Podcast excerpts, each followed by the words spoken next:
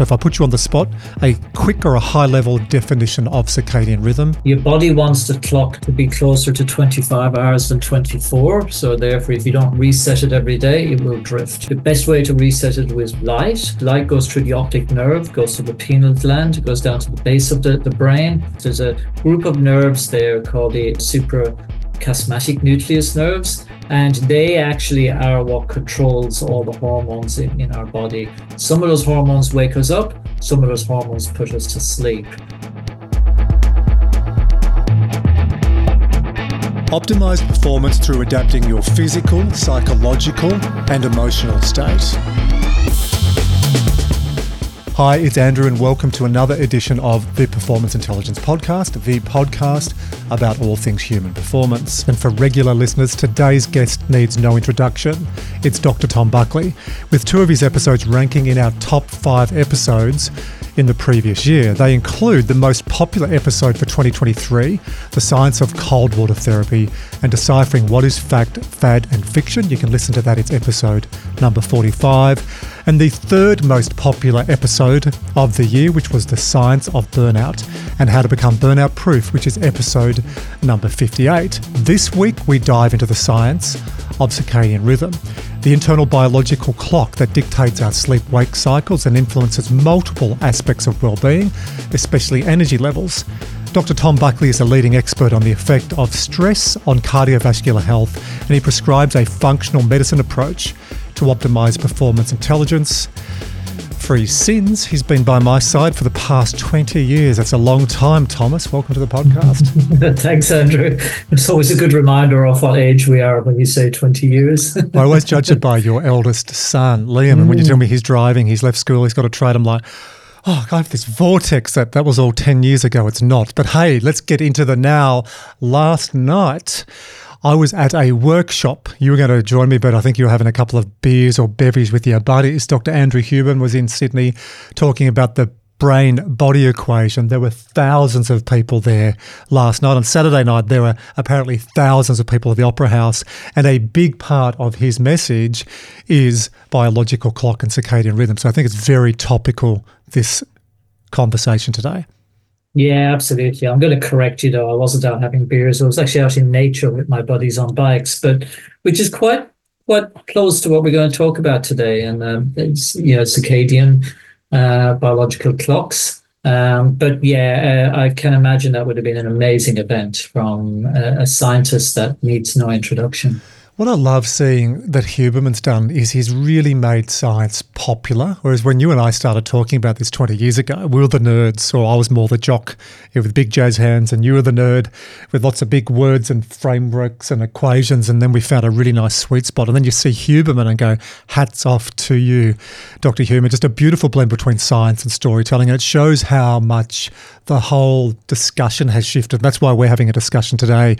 And we got online just to cull this because we've actually realized this is three separate podcasts in one. And rather than doing what you and I used to do, trying to shoehorn it all in, episode number one today is going to be on the science of circadian rhythm, sleep, and boosting energy. We'll come back in a month or so. We'll do one on jet lag, really topical right now because later this week, Manly Sea Eagles hop on a plane, fly over to Las Vegas. So our head of performance, John Clark or JC, is doing some work with the players as well about how to adapt their circadian rhythm. You and I have had multiple, dozens, hundreds of conversations over the years. So we'll do a separate one on jet lag and also shift work. So we're going to do a three part series on this. And this is the first one around understanding the utility, how it links to sleep and overall energy levels. So we'll talk about circadian rhythm, why it's so important, number one. Two, that interrelationship, you call this that three way triangle between circadian rhythm, between sleep and energy output. And we love talking about a symphony of clocks.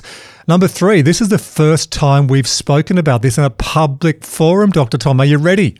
BFUP the big biological fuck up. That's the title of our book that we're working on, which we hope to have which we plan, which we will have out to people within the next 12 months. And today we're going to touch on exposure theory, social jet lag, and also mental health challenges around this big biological fuck up. And then we're going to give people the real fix, what to do of a morning to reset, and anything else that comes in between. You happy with that frame, or do you want to adapt that as we go?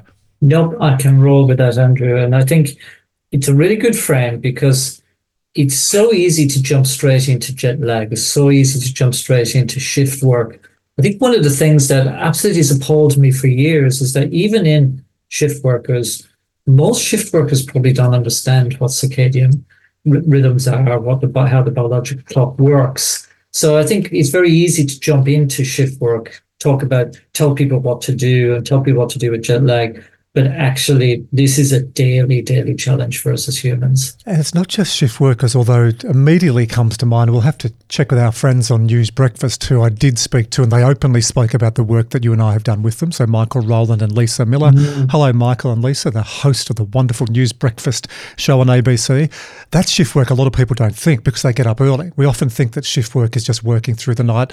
I've done it. We're talking about shift work. Let's go to what we're going to talk about today. We knew this would happen. Number number one, let's assume I've got no idea about this. So I'm listening and I'm a little bit confused because there's so much info out there. Put us on the straight and narrow, Dr. Buckley. What is circadian rhythm and why? Why is it so important? Well, let's go back, go back and think about human beings. You know, life's evolved 2.5 billion years ago. Can, you comprehend? Can you comprehend that? 2.5 billion years ago. I just can't get my head around that.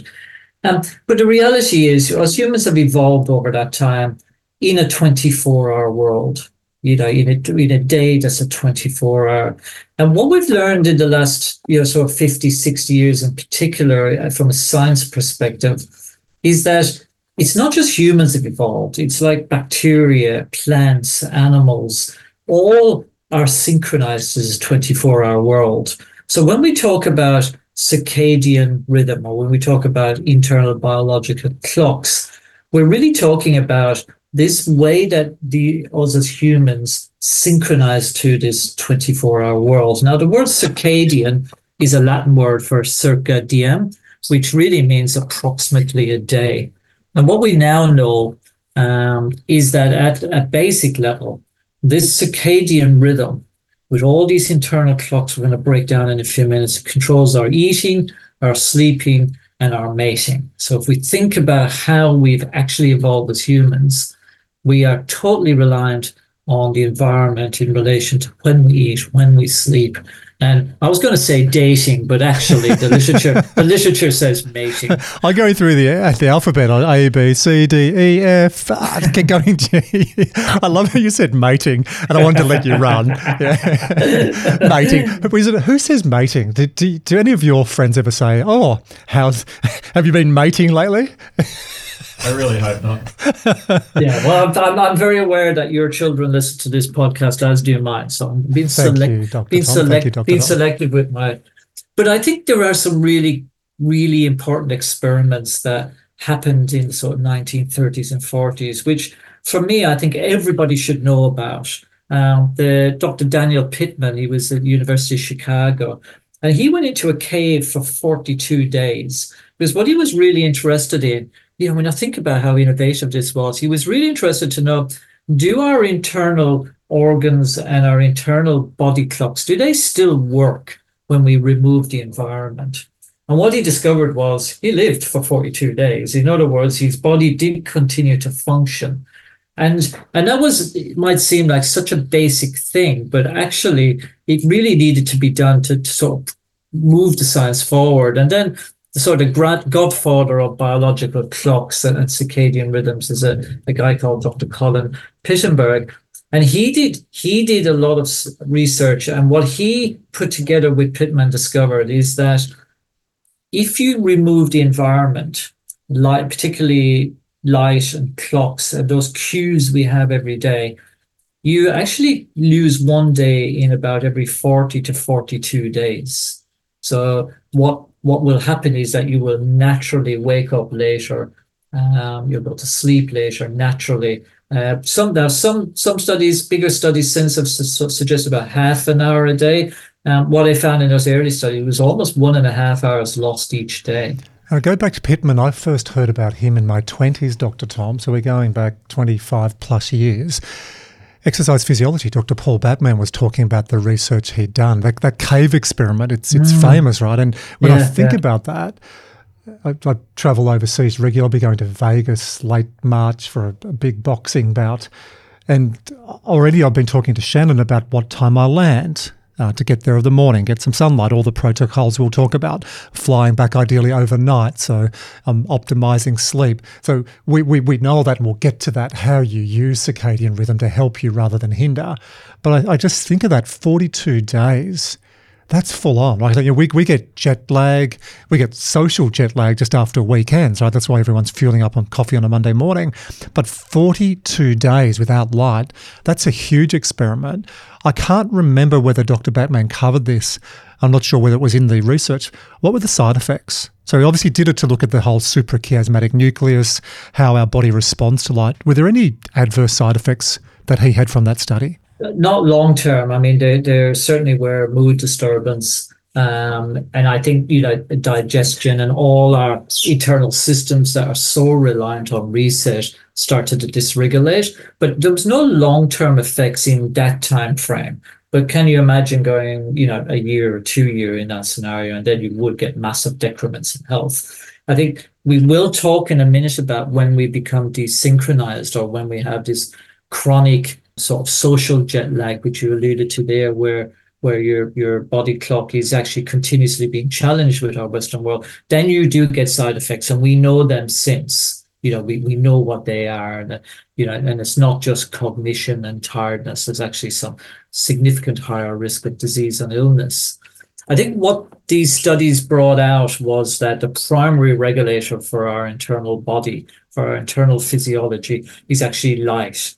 And uh, it really highlighted that it is light that resets us every day. Otherwise, we will drift. Um, and we kind of know that because when you go on holidays, um, there's two areas where you notice. One is when you go on holidays, there's a tendency to go to bed later, sleep up later, you know, and, and that can just continue over a two week thing where suddenly 2, 3 a.m. is bedtime and you know 11 11 a.m is wake up time and that just happens naturally and then, you know there's obviously social elements to doing that as well but the other area where you see this a lot is in teenagers.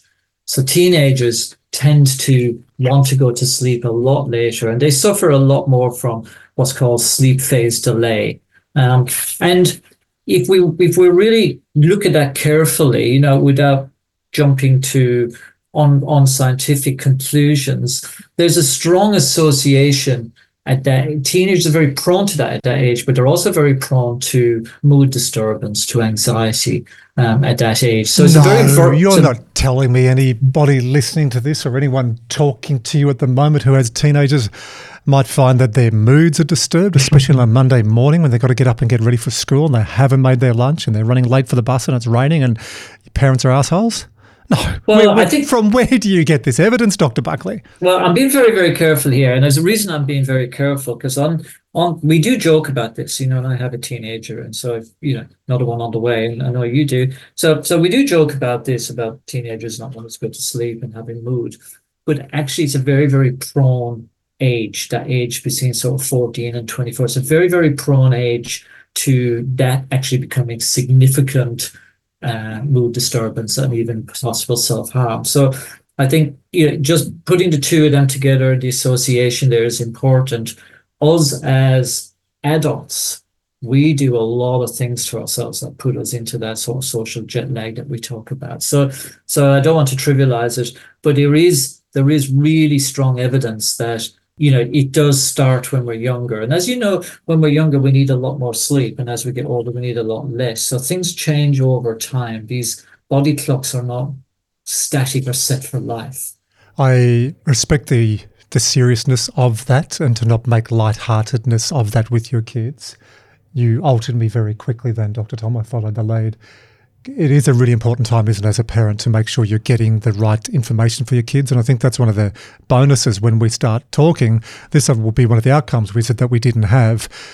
Understanding biorhythms or your biological clock, one for you, but two, having that understanding as a parent is really important. I'm doing some work with my kids now around this with rules around technology. And Dr. Christy Goodman, when she came on the podcast, gave some great rules around that as well. Can I also just rewind back on holidays? Because that's one that I have had dozens, hundreds, hundreds of conversations. And we didn't put this in the start. You know, where are we coming from the experience of this podcast? Yeah, there's research, a real rigor that, that you bring to this with your research, the rigor that I've done in exercise, phys, and coaching psych. But we collectively have worked with thousands, I reckon up over tens of thousands with our corporate programs around these topics. So we've been in the field with thousands and thousands of people to get some of the models, some of the programs we're talking about. And the one that really resonates whenever I'm talking about this, Tom, whether it's executives, leaders, or graduates, as you talk about holidays, especially after Christmas, I guarantee everyone fell in a heap. Yeah, yeah. And then you have what's called a free running cycle because you don't have those normal cues to wake up and go to work and reset with sunlight and movement and other cues. You tend to go to bed 20 or 30 minutes later every day. And I'm sure we're going to get into this, but that circadia, you said, is the Latin word around a day. But our internal clock is actually longer than 24 hours. It's about 24.2 to 24.3, depending on the research. So that explains that free running cycle. When you don't go to bed at the same time and get up and reset, by the end of a two or a three week holiday, you're going to bed past midnight. You're getting up at 8 or 8.30. Then you go back to work and you feel like a pile of proverbial because you've got to get back into sync because you're out of rhythm. So your whole clocks, not just your circadian clock, but your reproductive clock, your biological clocks, your clocks that do mood and wakefulness and eating, they're totally, totally out of rhythm. Yeah, hundred percent. Uh, we we we need to we need to think of this human body as not just one piece of meat. We need to think of it as billions of cells, and all those cells have their own clock. Just think about it. All those cells have their own sort of internal body clock, and so they have to get synchronized. So they you know, you, you've heard me say this many times, Andrew, that you know one of the most dangerous things we do in the day is to get out of bed. Yeah, because we shift so much of our physiology, and we need to remember that all every cell is genetically being switched on or off, and there's proteins involved in that. Interestingly, the, the, the main protein that's involved in that is called a clock protein. Uh, probably not coincidence, it's called clock protein. But we do need to synchronize all those cells. So they need to get triggered, then they need to get synchronized, and then they need to get coordinated into the biological functions. So we really do have this regulation. And what people need to remember is that it's not just about making our organs function, it actually regulates our metabolism and how we fuel, how our energy levels. And what we do early in the morning actually affects the rest of the day and that night's sleep. So it really is a, a, an amazing system when you break it down. But every single cell has a body clock, and every single one of them has to be regulated. And interestingly, light is the primary regulator.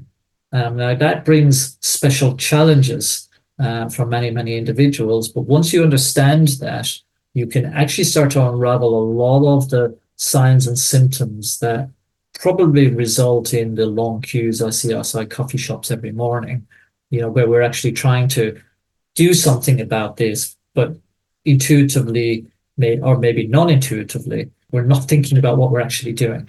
Great for baristas, not great for your physiology, and potentially not great for your longevity or mental health. So, can we just put a flag or a quick summary if you're in an elevator with someone? And I hate that. Whoever says to you in a, an elevator wizard, hey, give me your pitch, it's an elevator summary. But you're talking to someone, Dr. Tom, or you're in a media interview and they go, right, okay, we've got breaking news insert whatever the breaking news is. We'll make it something around weather. Try not to be too political on that. So there's something happening in the weather, Dr. Tom. You've got 90 seconds. We had a five minute segment on circadian rhythm. So you've got the 60 to 90 seconds. What is your circadian rhythm as a summary? And then let's get into that three way relationship between circadian rhythm, sleep, and energy output. So if I put you on the spot, a quick or a high level definition of circadian rhythm is your body wants the clock to be closer to 25 hours than 24. So therefore, if you don't reset it every day, it will drift. Your body will drift. If you, the best way to reset it was light. Why light? Light goes through the optic nerve, goes to the pineal gland, it goes down to the base of the, the brain. And in in the part in the hypothalamus, there's a group of nerves there called the SCN nerves or suprachiasmatic nucleus nerves and they actually are what controls all the hormones in, in our body. Some of those hormones wake us up, some of those hormones put us to sleep. Um, we, if we're really, really conscious of that, We need light to be able to wake up the hormones, dopamine, serotonin. We need to get rid of light to switch on the sleep hormones, melatonin. Love it bing, elevators off at 23rd level. Now I can talk to you about, thank you, because I really like drawing out and looking at the background, the etymology or epitomology of these different areas. But then I wanted to give people a really good, succinct summary. Now we can talk about the relationship between that clock, which wants to run around 25 hours. We need to reset every day. Obviously, then a link between sleep and energy output. And you're talking about light. At the time of recording, I'm looking outside, there's just been a massive storm the, the storms are coming, but also the winter is coming. So it's going to be darker of a morning. And you look at seasonal affective disorder in the Nordic states and down south as well around the Antarctic. So hugely important to talk to me about light. What does light do to the body to give us that kickstart every single day? Well, once we're exposed to light um, through the eyes, remember the eyes are the exter- most external part of the brain. So once we get light there, back through the optic nerve, uh, back into the pineal gland, down to the base of the, the brain, it actually switches on all the mechanisms of hormone secretion that actually rev the body up, so to speak. And those hormones are really important, like cortisol, which gives us bundles of energy. Uh, you know, we know those levels go up in the morning. We know they drop in the afternoon, go up again in the early evening, which is where our energy levels come from. Dopamine, which is a mood regulator, and, and serotonin. The, these hormones are all stimulated by that light. Now, what's really important with light is that not all lights are equal. So you're saying about the storm out there. Well, we know you need about a thousand lux for at least 20 minutes in the morning to optimize your uh, bio- biological or to re- optimize resetting your biological clock.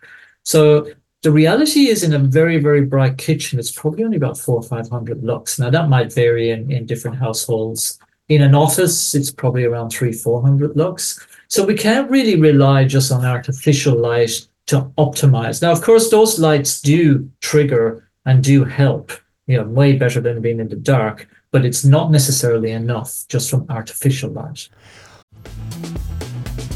Hey, it's me. Just a quick note I'd love you to subscribe to the Performance Intelligence Podcast. And I know you probably hear this on so many other podcasts, and like me, you switch off. But can I ask you to please go to your favorite podcast platform and subscribe? And while you're there, extra bonus, leave a rating and review. That's it. Now, let's get back to this week's episode. I feel like I'm always asking you on research. So, can you throw to me on this and say something like, Andrew, have you ever seen any research that would purport that or that would back that up of a morning that it's really important to get the light outside rather than through a window?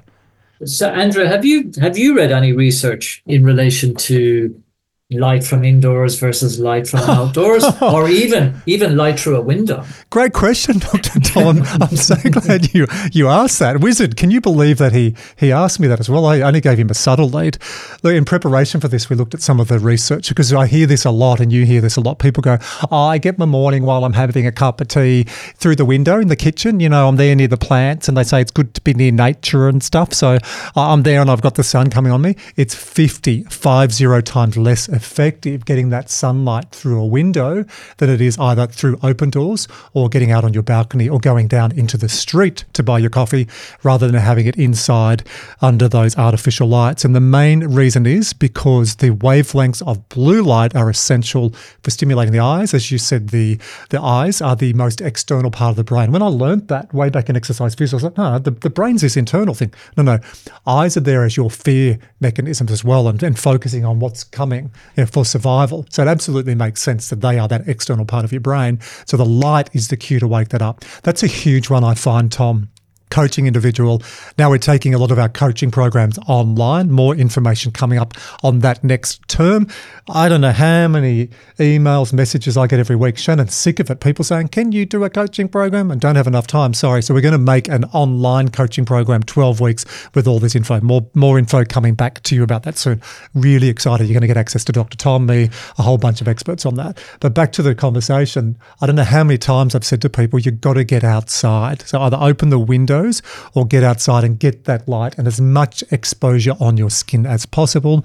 The joke I often make if I'm in a safe place is as much skin exposure as possible, but do wear pants because you get locked up. I'm so pleased you said that. Um, especially the last bit. You're you're 100 percent right. I mean, I think the the there's many reasons to get sunlight. You know, you want you want to get it on your skin for vitamin D synthesis, but just purely from a circadian reset, it's just really important you get that light into the eyes. And early morning's better too because the sun is less likely to do any damage to your eyes.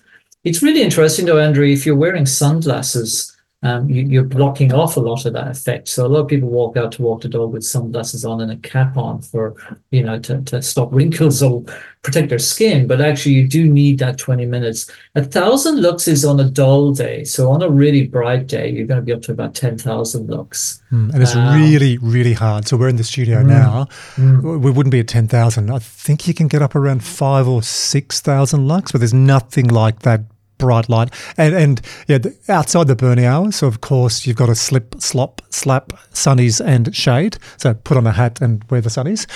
But in those early hours of the morning, and I've really changed the way I exercise. I always used to wear sunglasses, and for a while, I always used to wear a hat. But I really do make an effort on those, as much skin exposure as possible and pants. I, I, said this recently at a talk on the Gold Coast, and not everyone they didn't laugh. They're just like, "Hey, we're on the Gold Coast. pants is optional." Um, I'm joking. Hello to all of our listeners on the Gold Coast. Seeing our stats recently, there's a whole bunch of people on the Gold Coast that listen to this. We love it, but I've really changed my protocol on that to move to get that 20 or 30 minutes every single morning, not high intensity exercise. Take the dog for a walk, walk up the road. If you are going to get a coffee, you might push it back. We'll talk about that. But getting that light exposure on as much skin as possible, no hat, no sunnies outside the burning hours, gosh, it makes a difference. So we can talk about the research, but I can tell you N equals one and working with so many people, we get every time we do an online program, corporate program, when we come back in for the check-in whiz, how many people to say, oh, I'm getting that light exposure stuff. I feel amazing. What's going on? And Dr. Thomas explained the utility. Your body's waking up properly rather than needing to pump it full of caffeine and other stimulants. Yeah, look, nine, nine, and 90% of people who I have worked with who where where sleep has been an issue. Ninety percent of that is fixed if you fix the morning. The other ten percent is often outside of behavioural, and it may actually be some sort of med- medical issue that needs to be addressed. So I think you know we've got to start thinking early in the morning about setting our physiology up to succeed. Just one interesting caveat: there was a study showing that if you do wear sunnies in that early morning and block the light here, you not only not optimizing your circadian rhythm, but actually the gut bacteria in your gut are different. And you're less likely to be able to synthesize certain vitamins and stuff. So it just shows how all our internal body and all our all our different cells, body clocks, we are so dependent on that light reset in the morning. I think you said in a recent podcast that our physiology is 200 years behind the technology and where we are. So we're still on an operating system. We haven't had the iOS upgrade from 200 years ago. So you look at the way the world has changed artificial light, mobile phones, just killing that relaxation response before you go to bed. Everything now we're wired up on our sympathetic nervous system, yet our physiology is 200 years behind. I, the more of this we teach, Tom, we've said this collectively this should be 101, or if you had fundamental building blocks when you join an organization, and look at the organizations we work with defense, education, banking, and finance. Wouldn't it be nice if you had core modules when people start work? Or let's go even back further. Wouldn't it be good if you learnt this stuff at school? So you actually know about this operating system called you Inc. as a human being, and there's biology and physiology and psychology and all the other ologies around it. Gosh, that would make a difference. Yeah, I, I firmly believe that this is at the heart of a lot of um, challenges that we have in human society. You, you know, we, as a society, I think we are we are almost universally jet lagged day to day. And the proof of that are the queues outside the coffee shops. You know that people are are rebooting their their their physiology every day using using coffee you know, heavily caffeinated coffee.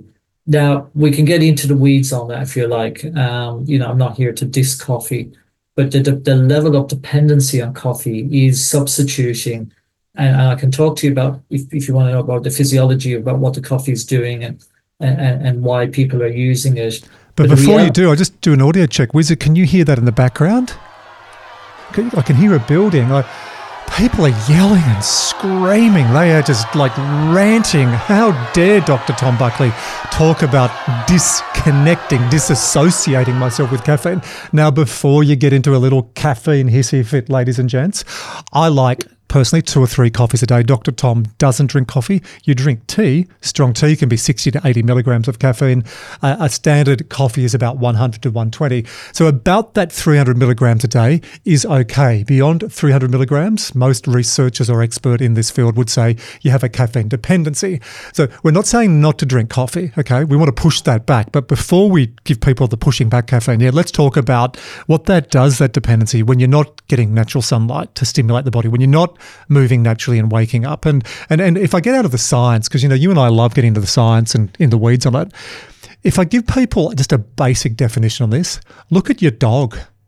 Yeah, look look at your cat. What do they do of a morning? They stretch and they move. Yeah, hopefully they go and dump on the grass outside, not on the balcony. Good thing made about moving to a house with a backyard.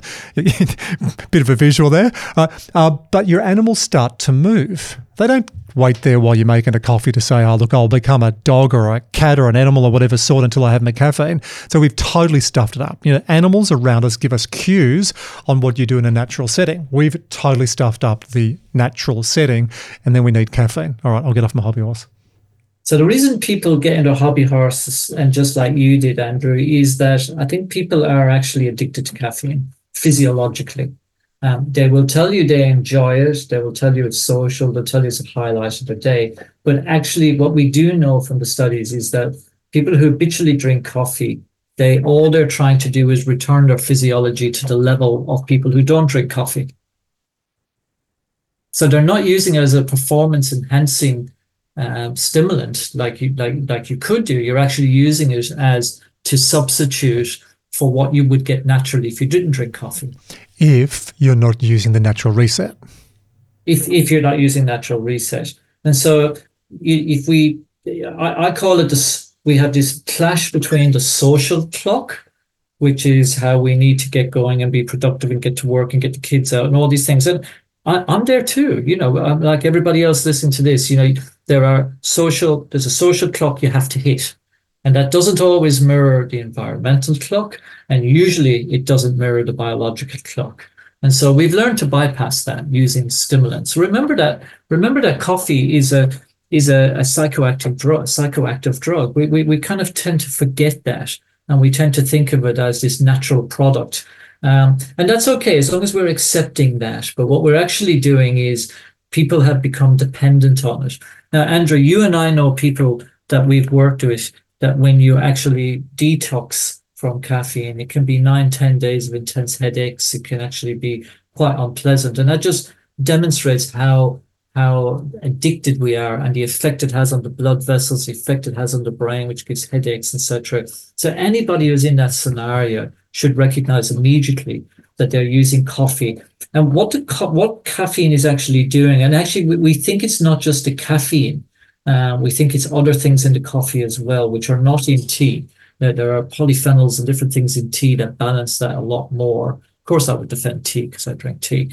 But if you drink enough tea, you'll get the same effect of coffee, of course. But what we do know is that it, it affects uh, the adenosine receptor. Now, adenosine is like the brakes um, it's like the brakes in the body. And as we are waking up through natural processes, and as all the body clocks are waking up, and we've got all the mechanisms trying to synchronize, adenosine is a thing that's kind of holding things back to wake, to wake up nice and slow.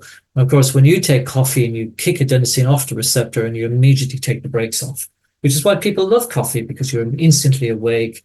You know, some people more than others, depending on your genetic traits that you're you're awake, you're alert, you feel good, all the happy hormones come up. But like a lot of stimulants, there's a downside. And, and so all you're doing here with the coffee is actually replicating what you could do naturally. And what we do know is that people who are in that scenario then generally sleep about an hour less than if they didn't. So we know that people who habitually drink high levels of coffee sleep about an hour less than those that don't. And so that that so we call that social jet lag, and that social jet lag is is associated with many things. We know that people who who are in that scenario, they drink more alcohol, they have higher cortisol levels, they have lower melatonin, lower sleep hormone levels. They have higher leptin levels, so it affects it affects our digestion, affects our appetite. And likewise, we know that they drink more and more coffee because the more you drink, the more you need to drink. So coming in for those coffee drinkers, hello, welcome back. Get on the Andy bus. Two or three caffeines a day, as long as it's not a strong Turkish or Greek coffee. Ideally, don't have coffee first thing in the morning. Wake up like your cat, like your dog. Wiz, how does a turtle wake up? Do they stretch and have a routine, or are they just low energy all day? Wiz, it's got turtles. I don't know, mine's pretty energetic, so. Pretty energetic turtle. Gets up, does aerobics, does, does a couple of great. Did, does he really wake up of a morning, your turtle? I don't know, every, he's usually awake by the time I wake up. What's your turtle's name? Spike. Spike. All right. Can you just do a bit of a research study? We'll come back on this. Does Spike shift his biological clock like cats and dogs and other animals? But getting to the point, Tom, those that want coffee, push it back push it back 60 to 90 minutes, ideally 90. So wake up naturally.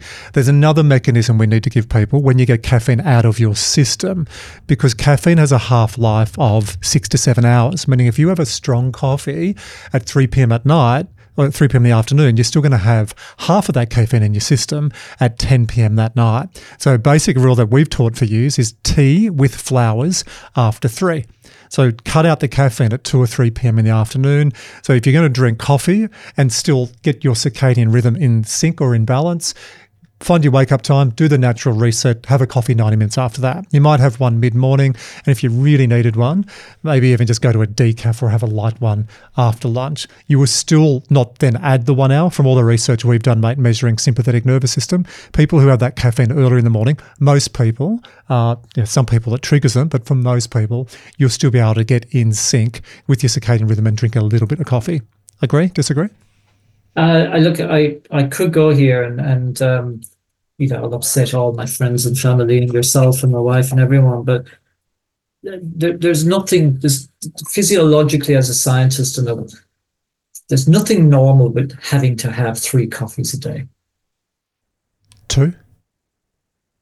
If you can't go a day without a coffee, then you you're physiologically addicted to some. You are needing it to plug holes. And I think if you can't go backwards to work out what those holes are, then you just continue plugging. And the more you do it, the more you do it, the more you need it. You know, if you look at coffee sales, they, go up, what's it, they go up 600% every seven to eight years. So what is that telling you as a society that we are more and more out of sync with, with the environment, with our body clock, and we are more using more and more stimulants. And and if you map coffee sales and you know it's getting controversial but if you map coffee sales and you put it alongside processed foods and you put it alongside you know anxiety levels sleep problems and all that that they all go into one direction well, it's what we're talking about with the, the big fuck up, right? We are less active, eating more processed foods. We're more depressed and more medicated than ever before. That's part of the big biological fuck up. Geez, I was jumping on the edge of the seat, then I was going to jump down your throat and go, no, no, Tom, two or three is okay. Here's my caveat. I will drink coffee because I like it and, and, and I like it of a morning. And there's something about waking up and I'll often buy one out. It's my daily warm up. But here's what I've done. Tell me whether I'm clutching at straws or not. Over summer, every summer for the past, gee, 12 or 15 years, I go for a week, give or take, where I don't drink coffee. And, and I, I, just say, do I actually need it? Am I waking my biology up? And, and a lot of caffeine drinkers will be listening to this going, oh, thank God Macy's talking about that. So I test myself regularly. And I've had periods. I think you said to me one time a couple of years ago, if you look, shit, are you okay? I said, mate, I'm feeling myself on caffeine. You said it shows.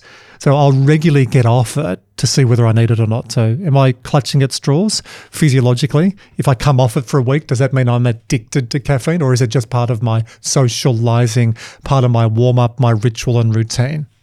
I think it's completely normal. And I think it's completely normal to enjoy a coffee. And, and I think it's just the world we live in. I think it's just the reason I highlighted is for us to think about this desynchronization between our the social clock and the biological clock and to recognize that we, we will do these things to survive. You know we, we, we need to work to, to, to live and we need to be able to work to live and, and sometimes we need to do these things you know whether it be particular foods or particular drinks, including coffee, to get us through the day. I, am I'm, I'm not criticizing one person, But I went there for people to realize and sit and think that actually this is all related to how our circadian body clocks work. And if you find yourself moving from one to two, or you find you can't function without one, you're actually substituting neurotransmitters in the body. You're doing it artificially. In the long term, in the long term, and I don't care what all, anybody can throw me 20, 30 studies about association between coffee and dementia, association Alzheimer's, all these things. They're all population-based self-reported association studies. When we when I measure people's physiology after they've drank very strong coffee, there, there are physiological disruptions I see which in the long term are not good for you. So whether whether it becomes an issue for one person and another will depend on your other risk factors. You know, we've got a few sponsors coming up on the Performance Intelligence podcast. Did you know that? I'm serious. I, I, did, I didn't know that, but you're going to tell me now one of them's a coffee and I have to be quiet and they won't want Dr. Tom Buck to be on your podcast Not at anymore. all. Timmy Hughes, I know you'll be listening to this, buddy. Uh, we can't wait to formalize our agreement for you as one of our first sponsors. I think we got a really nice blend there as well. And look, uh, sponsors or no sponsors, we are here to give people the right amount of information for performance intelligence. And part of PQ is knowing what works for you. So if I do a quick summary on that, Dr. Tom is saying, do you really need caffeine? So many people are addicted. When you look at sales have gone up 500 to 600%, that shows one or two things. One, I'm an idiot for not buying a coffee franchise, which remember I was going to do 10 years ago? True story. Uh, and number two, there's a problem, and that's why we're talking about the big biological fuck up, because people now are relying on all these exogenous external substances, not going internal inside the well to tap it to get this beautiful synchronization. It's called homeostasis, which is this beautiful balance between all your ologies as well. So, social jet lag is one big part, Tom, we're going to write about in the BFUP, the big biological fuck up. Let's go to the start of it exposure theory. In, in MatchFit, you wrote, Although life expectancy rates have risen substantially over the past century, it has been hypothesized that our children will not live longer than us, meaning in years. What the? For two years in a row, in both 2016 and 2017, and for the first time since 1960, life expectancy declined two tenths of a year from 2015 onwards, while the death rate of people between the ages of 25 and 34 increased by 10%. Now, you wrote that four years ago in MatchFit. Fast forward last year when there was global information about the US Surgeon General who had done an update that for the first time in history, Children born today will live less years than their parents. So you predicted this four years ago. In fact, you predicted it three years before the US Surgeon General. Talk to me about exposure theory. Well, I've always hypothesized that this would happen because in my study of public health and looking at prevalence of different disease states and the factors that contribute to premature mortality, so dying before you predictably should, it seemed really clear to me that that if you about 20 years of what I call toxic exposure seems to accelerate the onset of particular disease patterns that associate premature mortality. Now, it seemed when I look at my grandparents, a lot of our grandparents lived long. They went through lean times. And then it was only in the latter half of their life they were probably exposed to the technology and processed foods and a lot of what we now in a lot of Western worlds living. So just, parents, just jump in on that. A really good yeah. way to ask. So Tom's talking about this is great, all the science and exposure theory. When did you get your first mobile? Uh, ask someone that. What age were you, our listeners, when you got your first mobile? So, Wiz, how old were you when you got your first mobile phone? Uh, probably around 13, 14. 13. So you've had a lot more years of fucking up your biological clock than the old guy here with a shiny head. I was 21 and it was a Nokia Sport. wasn't very sporty. I had it on my hip, Tom. You've heard me say this. It looked like I had a wooden hip. I can remember the first time it rang when I was at Wrest Point Hotel Casino, walking out the back through the kitchen. I was running the gym and it rang and I was so excited because one of the croupiers, who I thought was a lovely young lady, there was a problem. I don't think she knew I existed. But my mobile phone rang and I just felt so cool that I walked past Genevieve and my mobile rang and I picked it up and went in a really loud voice, Hello? Hello? what a tosser. No wonder Genevieve never, ever showed me any attention. So, anyway, I was 21. How old were you, Dr. Tom? 29. You were 29 when you got your mobile? I personally did not want to be connected I personally did not want to be on the end of a tether where somebody could contact me at any time. That was my personal. Uh, and so when I worked in a hospital, we had beepers. So people were contacted, they'd beep you, and then you'd find a public phone or hospital phone, phone them back. I think the bottom line, though, is that why it worries me and why we were predicting this is that our kids now are exposed from birth. And I think, you know, we, you and I, in our very early 50s, were exposed very, our, very. Our, we were exposed from very, our 20, like yeah, pretty that, well just I, turned 50. Like. I, I, put, I, I, did, I did emphasize very for you, Andrew. Um, we, we were probably exposed for the last 20, 25 years. So our parents probably exposed you know the same same duration so it's not surprising that we are seeing young individuals in their teens with a lot of what i call old man diseases and those things then do limit lifespan they are all the things that limit lifespan what what i think i would add to that now you know when we write our next update our edition of matchfit is actually the the whole issue around the social clock and that's impact because that's probably having a bigger bigger impact on uh, our well-being than perhaps we appreciated when we were first writing MatchFit. Yeah, and in MatchFit we wrote about the three components led, led by you predicting this, and the US Surgeon General backed it up. So good prediction, mate. Three components we spoke about was overuse or abuse of the sympathetic nervous system, which is that question: How old were you when you got your first mobile? So if you imagine a kid gets a mobile now at eight or nine, and I'm guilty of this. Sometimes I'll go out with Tony. We're in a coffee shop, and Millie, who's two, gorgeous at times, other times like little monster. Uh, wiggles, wiggles. If you want to chat with your your wife, husband, partner, sometimes you'll give your kids technology so you actually have some quality time. I get it, but when I go out and I see people, and just a whole restaurant has got kids on mobiles, I think no, you're stuffing up your kids' whole rhythms, biological clock, social clock, everything we're talking about. So we spoke about three areas: overuse of the sympathetic nervous system, too much technology. Number two, is too many processed foods. And you look at like good produce now. How many people listening to this have done a shop recently, like I did, went, oh God, a jar of Vegemite, ten dollars? Really? It's like everything, the cost of living to have good food, healthy produce is so much more, whereas shitty processed fast food is still relatively cheap. And the third one is lack of activity. So if you stack those three, too much technology and you're always on sympathetic nervous system. You're not relaxing parasympathetic. And you are not moving and you're eating processed shitty foods. This is what's accelerating. This is what we call exposure theory.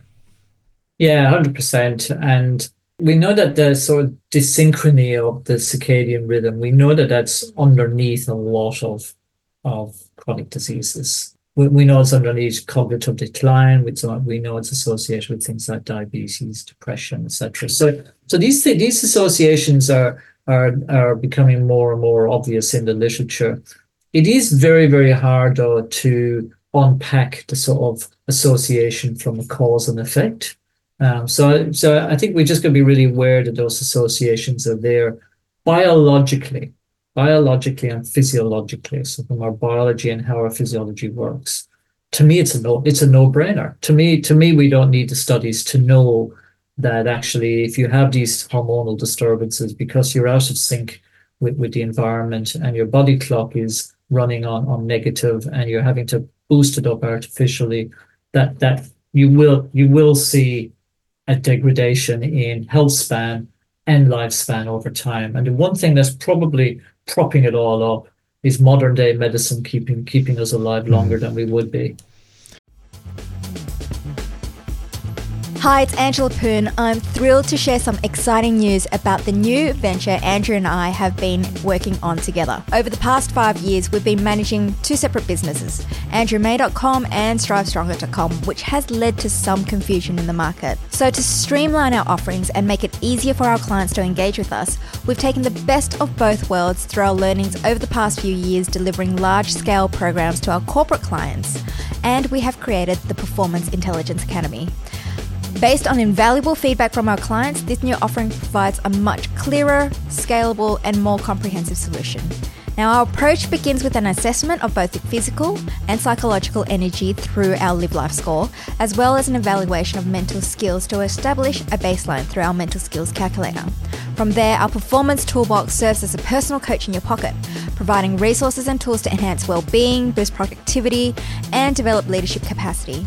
In this toolbox, we have engaging micro lessons on influencing, coaching, energy optimization, personal productivity, and mental resilience. Our platform offers access to engaging webinars, community pages for networking, and a wealth of templates and learning resources.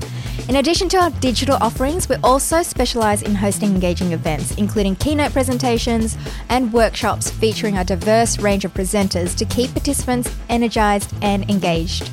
If you're looking to elevate the productivity and well-being of your team, we invite you to reach out to us. Whilst our new website will be launching in the coming months, you can inquire for more information through andrewmay.com. Stay tuned for further updates. Exciting things are on the horizon, so watch this space. Two, things I want to jump down, and then we will talk about circadian rhythm and mental health. You know, in preparation for this, we have a loose frame. It's called planned spontaneity, and sometimes go down a river hole and throw you a question that we didn't discuss. Here's one of those. When we talk about exposure theory, so overstimulation of the sympathetic nervous system, number one, two, too many processed, shitty, sugary foods, and three, lack of movement. What's that doing to kids' biological clocks or to kids' circadian rhythm? Kids are interesting because we, we know that when you're newborn, you need about 12 to 18 hours. Thank God for that, you're saying. Um, newborns need about 12 to 18 hours sleep. We know teenagers need about nine to 10 hours sleep, and we know adults are somewhere around seven to eight. Um, we can talk about whether that's a myth or not in a second. But we also know that the in between the newborns and the teenagers, they're, they're not necessarily getting the 10 hours sleep. So they are this constant sleep debt. And, and we know that, that that's happening more and more in younger people compared to sort of pre-technology areas. And so when you ask me what it's doing, the studies are quite clearly showing associations of that with, um, you know, with sort of mood disturbance, with uh, cognitive decline. When I say cognitive decline, inability to concentrate at school, irritability. You know, I, I you see this rapid increase in young people's inability to concentrate, attention span. Well, we've put nice diagnostic labels on on all of these things, but if we go back to the root cause, a lot of it actually is that we're, we're pumping up physiology at a young age, and the sleep architecture is becoming influenced over time, and we're not optimizing that that sleep physiology in the way that perhaps we naturally would. Now, I'm not going to be too provocative on this because there is a lot of research still to be had around areas like ADHD, attention deficit hyperactivity disorder. I can't help but think, though, and, and I'm building my own experience into this, knowing a lot of friends whose kids are on medication for ADHD, that we're totally stuffing up biological clocks. And when you say a lot of the, the mechanism around that, Tom, the inability to focus, the inability to concentrate, we're not getting back to that homeostatic balance like we're meant to. I can't help but think we've got this seesaw where we're just stuffing up basic physiology. And even from a parent, I, I, you, have seen me do this when I do a presentation, and I like to be a little bit provocative and go, all right, who in the audience has kids in their immediate or extended family? Like, oh, they've got kids in your family or, you know, friends, family, and, and you have connection with kids. Yeah, a lot of hands go up. Who loves their kids? Yeah, people joke you know, most of the time. From what you've just said now, I'm going to go a step further. I think if you love your kids most of the time, if you don't give your kids who have no idea about what Albert Bandura talks about with self efficacy, so that, that power to make the right decisions. If you don't give your kids some rules and guidelines, especially on technology and mobile phone use, up until the age of 15 or 16, that horse has bolted, it's gone away. I had a really interesting and it was an emotional conversation two weeks ago. A lady I used to work with, lovely lady, got three kids, and she rang me and asked me, and just talking about her teenage daughter who's 16. And as I said this to her, Tom, there's a part of me that felt, God, I sound like such a negative Nancy. And there was a part of me going, gosh, we've got to get this out more. And we're going to talk about this in the, the BFUP, the big biological fuck up. I think we've just let the tech companies run rampant and the phones are taking over the brains of our young kids. And I think as parents, we need to put a, a flag in the sand and go, right, we know our kids need tech for connection. We know they need it for the social equation, right? If your kids don't have a mobile phone, they get teased these days. But God, even tonight, like I'm going to go back and reinforce some of the rules at home that sometimes get a little bit slack about mobile phones off at 8:30 or 9 p.m. depending on the kid's age, because it's just ruining their physiology. I, it seems to me a no-brainer, uh, but I'm very careful to not jump out of my lane too much. You know, I read a lot of science. Um, to me, it seems that if if you if your behaviors are depressing biological processes in the body that are associated with disruption to mood, disrupt, increased irritability, disruption to sleep, um, things like uh, tryptophan and melatonin production are suppressed. Um, well, we know tryptophan, if it becomes suppressed, we also know that a lot of the, uh, you know, a lot of antidepressant drugs actually have tryptophan in them to as an antidepressant. So it makes sense to me if you're depressing tryptophan through these behaviors, if you're altering melatonin, that in people who are prone, it's probably not everybody, but in people who are prone, you're perhaps increase in the risk of mood disturbance, anxiety, depression. Proving those things is incredibly difficult. So I think you can find these associations, but the physiologist in me, the coach in me, when I've worked with people who have had difficulty uh, with sleep, difficulty with mood, difficulty concentrating.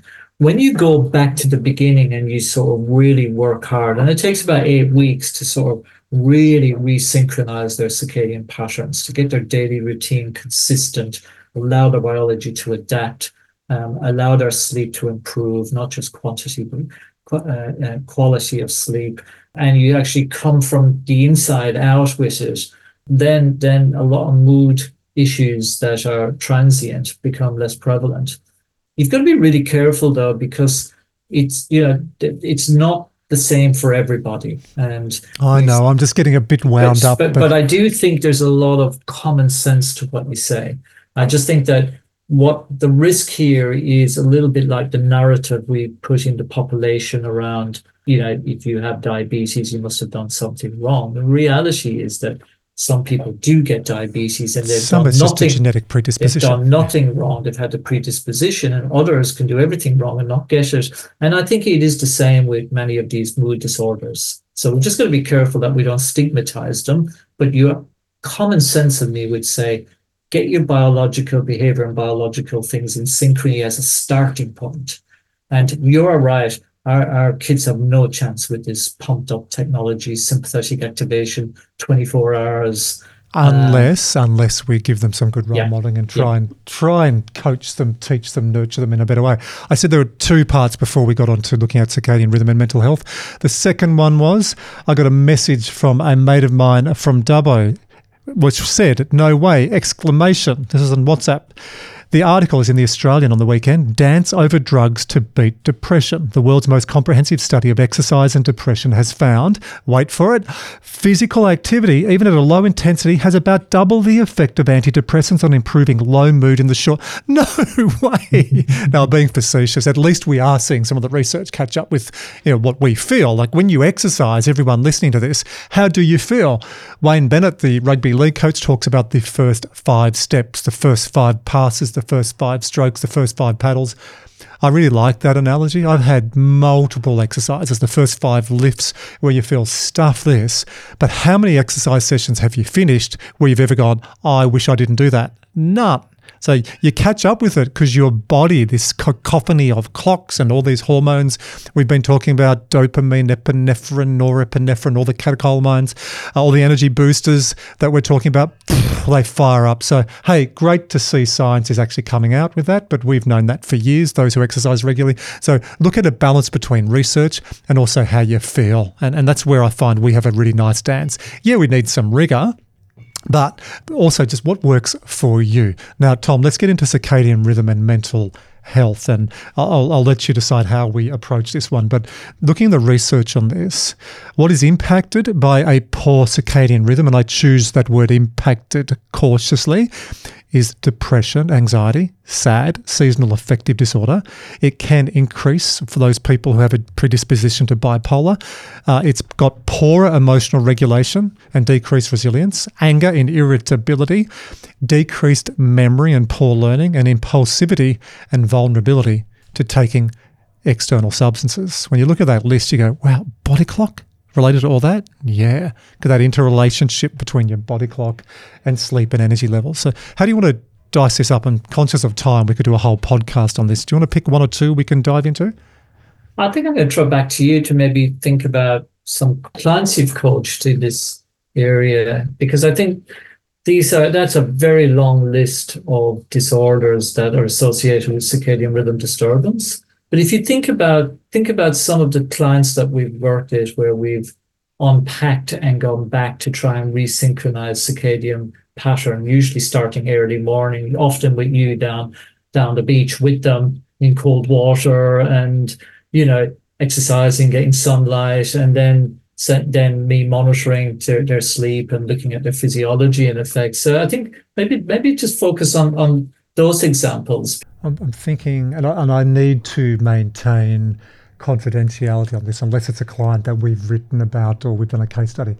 Hey, I've got one. Thank you. I just buying some time. Female executive we worked with started a new role, big role last year, stepped into that role came to me redlining in all other areas in a panic that she didn't have the resources. We would say the performance intelligence, which by definition is the ability to adapt your physical, your psychological, and your emotional state and positively impact others. So she came to us with very low PQ, but she had a high enough EQ, emotional intelligence, to know that she needed to do some work. That actually sounded a lot better than. Um, I have to listen back to that. I've never said that before. but this this lady appeared, and we measured her blood markers. Her hormone levels were, were shot.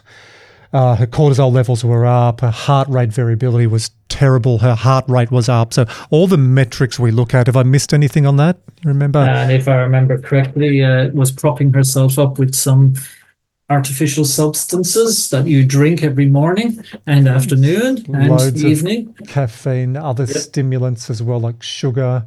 It was a great example of the big biological fuck up. I'm actually going to have to get her to listen to this. Haven't spoken to you for a while. Hello, how are you? This would be a great case study. One of the areas she was worried about is her memory. And she was really worried about memory recall because she was finishing up a previous role and then moving into the new role. And when you go into to be a, a leader of a large organization, global as well, she was worried about context and ambiguity and navigating different time zones and borders. So that's one area. So interesting, mate, how you put that through the lens of a client, because I'm just thinking, my God, there's so many examples when I look at this around learning and memory. Yes. Uh, emotional regulation and resilience. Yes.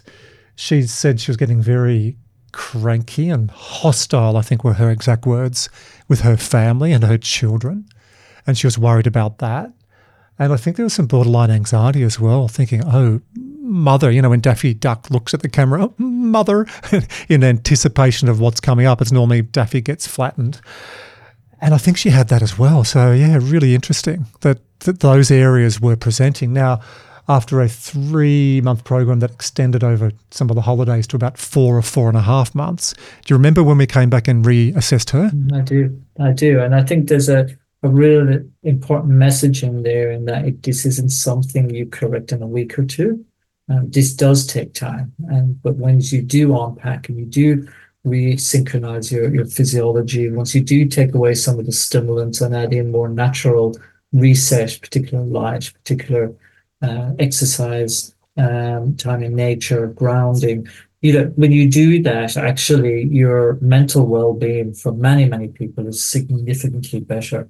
And how many clients have we worked with who, who when they, they don't realize that they've been so comfortable, uncomfortable until you actually resynchronize everything. Well, their level of discomfort is not enough that they're prepared to change. And then we go, right, we're going to turn your life upside down because they, they realize they have enough awareness that I can't keep doing this because stuff's starting to give. It can be memory in this case, it can be physiology.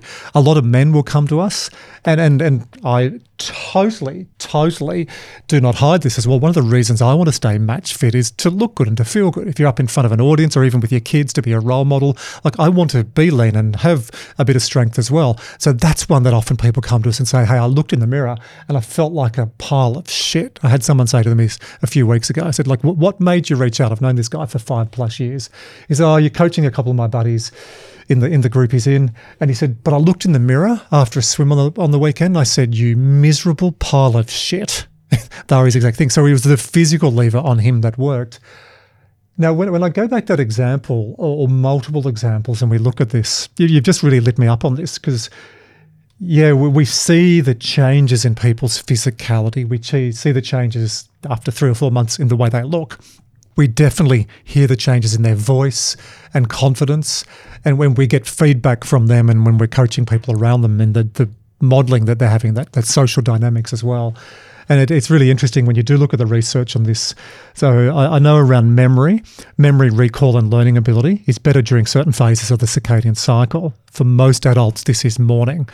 So understanding your what we call your personality type you know, your energy personality type will really help. I remember with this lady as well, she was more of a morning person. And we'll just let people know that before we go to the, the final part and wrapping the morning wake up. But when I got her to do that high end cognitive work of a morning, after doing that circadian kickstart, sunlight, moving, pushing coffee back. She just said, I feel, quote, like my productivity has tripled. So we know sleep has also influenced circadian rhythm. You mentioned that.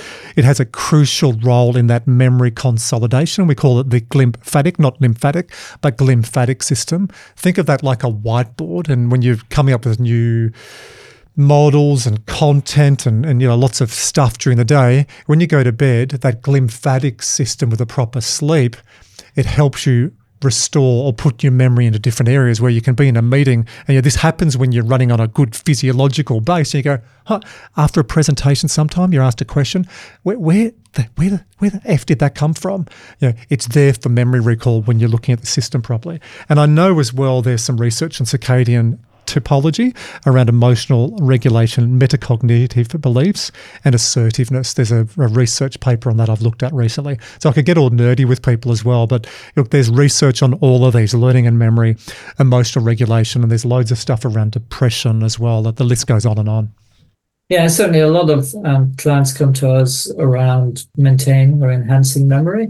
And I think that's really, really important that you're not trying to do that in isolation with everything else we've just talked about, you know, about priming your body to, to succeed or perform at its best. Um, you, you, you talked about chronotypes. I think it's really important that we acknowledge that, um, we, you know, we do have different chronotypes and, uh, well, we can manipulate it. They, they're, they are hard to change, but you can, and across the different phases of our, our, our life, you might find yourself lending either to more morning or more an evening person. And you, you, you've, you've often talked to me about you know, parents and how their chronotypes change very quickly after they've had kids. Oh, if you're an evening person and you've got four kids, you can't say to your kids, look, mummy or daddy's a bear, which I call the evening person, don't suck it up and go feed yourself, get your own Weet-Bix milky and put your little gear on and get to kindy champ. like you're three now. Let, let's let's talk about the different chronotypes or what I have been calling energy personality, and then we'll go to wrapping up. We've already spoken about the daily reset, but let's really frame that and give people a step by step guide on what to do every single day. Now, before you do that, this is a really good lead in, Dr. Tom. Thank you. I used to say there's three basic energy personalities or chronotypes, and there's a fair bit of research, or there's a lot of research around this. Gazelles, bears, tigers, and we've recently added dolphins. So let's go through each one. Gazelles is purported to be around 15 to 20% of the population. They are the early risers with the peak concentration during a morning. Now, you know this, the gazelles are walking around parks, plains, ovals, and terrains, and you see them, they go, morning, and they wave. You know, gazelles are the, the morning people. They get into work at 7.30, 8 a.m., and they say that to everyone else coming in, good morning. And Wizard, I know you're a bear, so when a gazelle says to you, good morning, what do you think? Leave me alone. You're an idiot. He's being polite. So let's say about 15 to 20% of people are gazelles. You wake up 5, 5.30 a.m. Your best cognitive processing capacity is first thing of the morning. after lunch, you're shot. So try and gear your week up based on that circadian personality, and you'll be much more productive. Now, the opposite of gazelles is bears. Like Wizard said, that's about 10 to 15%, we think. And, and some of the research, Tom calls this the owl. Their peak concentration occurs from late afternoon through to the evening. Now, when you work in a team and we talk about diversity, this is the missing link in diversity. People talk about sexual preference, having a balance of age, a balance of different race, a balance of different backgrounds, all really important. But what about a balance or diversity in your chronobiology? Uh, it works really well in a small mm. team like ours. Mm. You know, you and mm. I will be up first thing of the morning and then we get our work done and then wizard will be tapping away at night while we're asleep. So it's actually good for productivity now a tiger you're probably listening to this and going well i've got bits of gazelle in me and i've got bits of bear in me.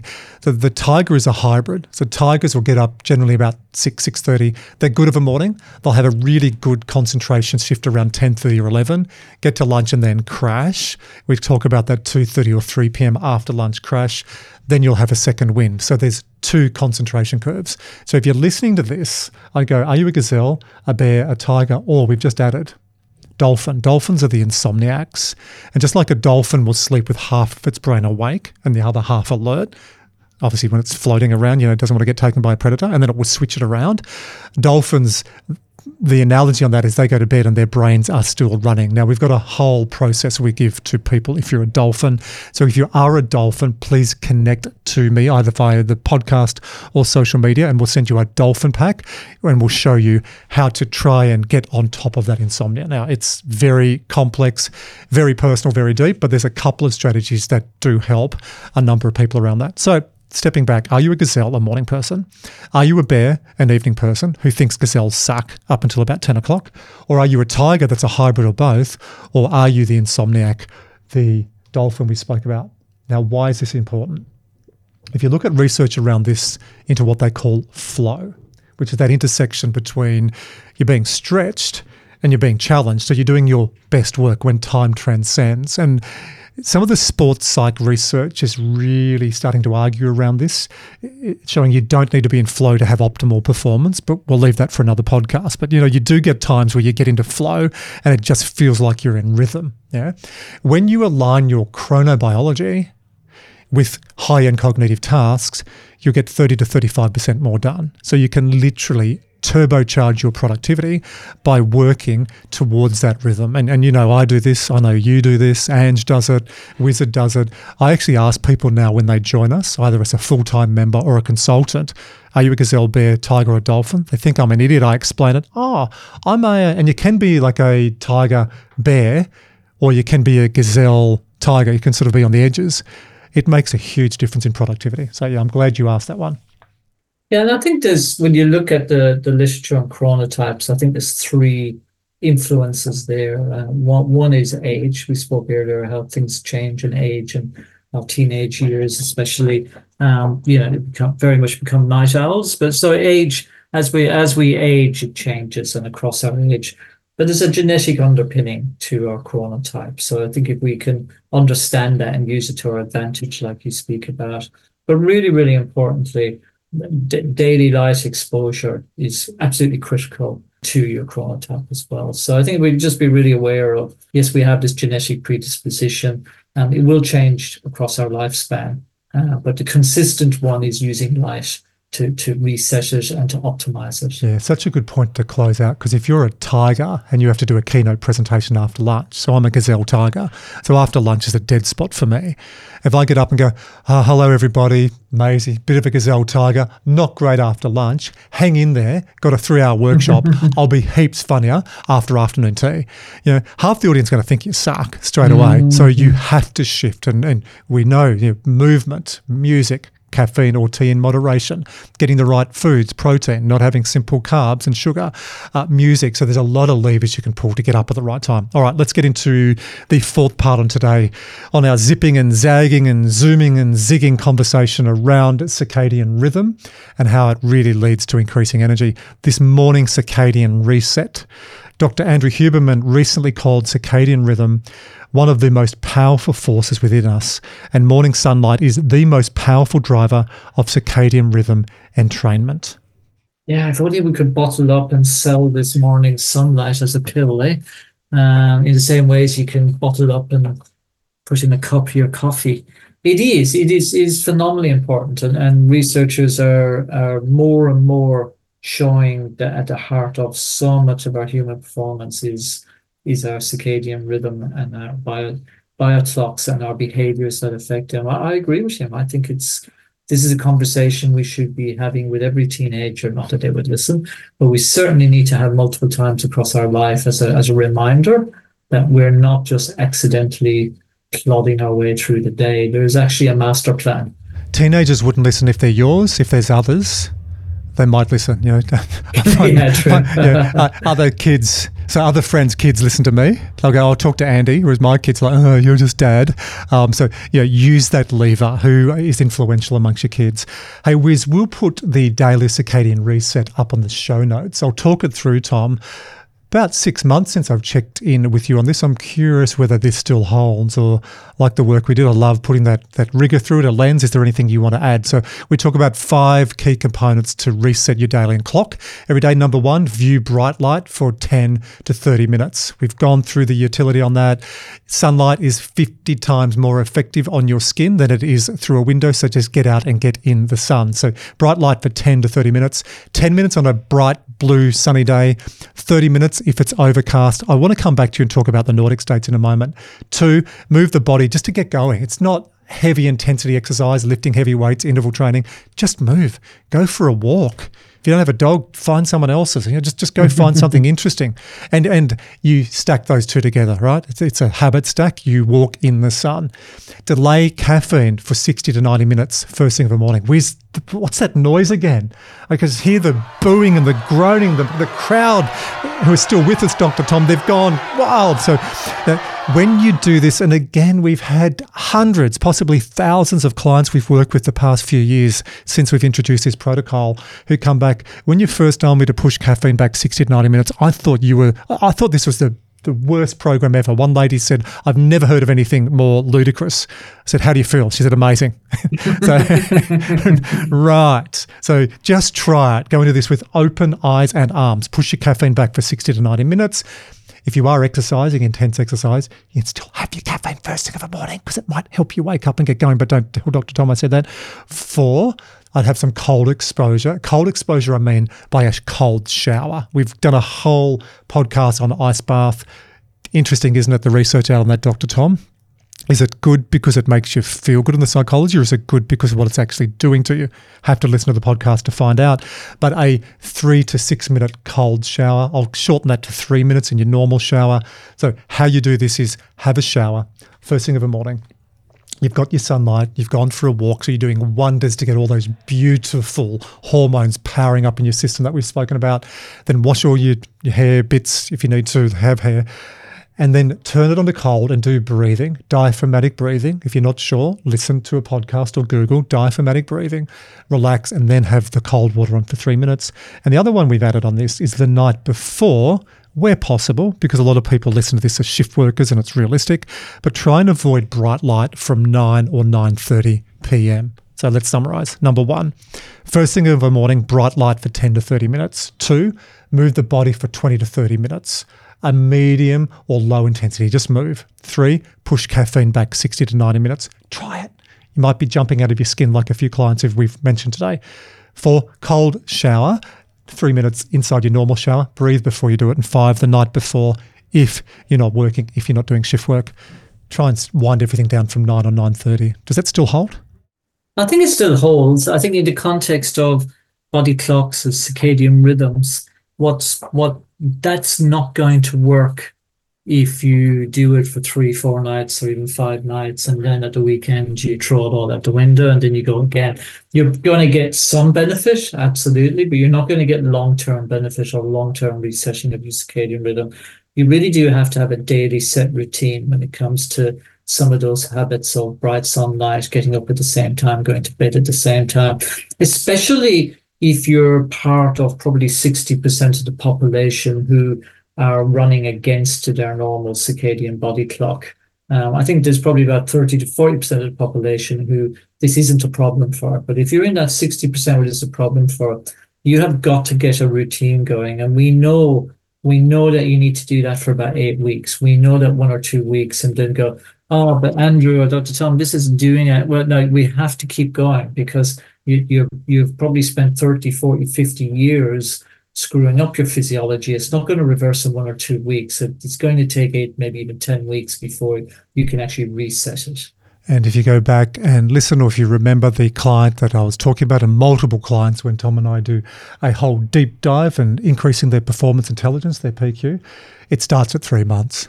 Now, can I, can I just add on that? So I've added, you know, view bright light one, two, move the body for 20 to 30 minutes, delay caffeine 60 to 90, cold shower in amongst your normal shower, breathe before, otherwise you will scream, um, for three minutes and avoid bright light if you can the night before from 9 or 9.30 p.m.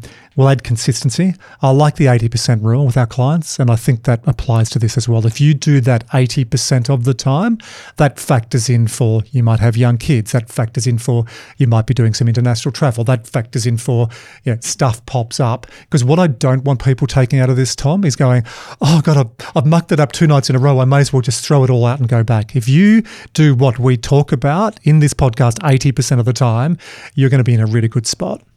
Yeah, no, I would agree with that. And I think, you know, just from this podcast, our discussions too with that, we, we talked about, we talked about coffee and caffeine, but of course, nicotine and alcohol also desynchronize your circadian rhythm. So just, just, you know, just be aware of the effects it may be having on you. Be aware of are you actually using it as a dependency or are you actually using it as an additional boost? But i think you're right. If we if you could get those basic building blocks in place you certainly your physiological and your psychological resilience would be significantly boosted.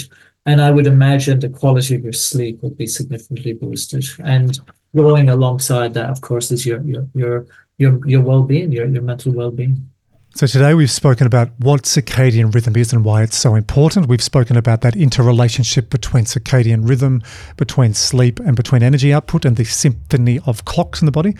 We've introduced everyone to BFUP the big biological fuck up. Specifically today, we dug into social jet lag, exposure theory, and then how this relates to mental health. I love the recall and the, the thought bubbles I was having when you, you mentioned to go back to one or two clients. So rich.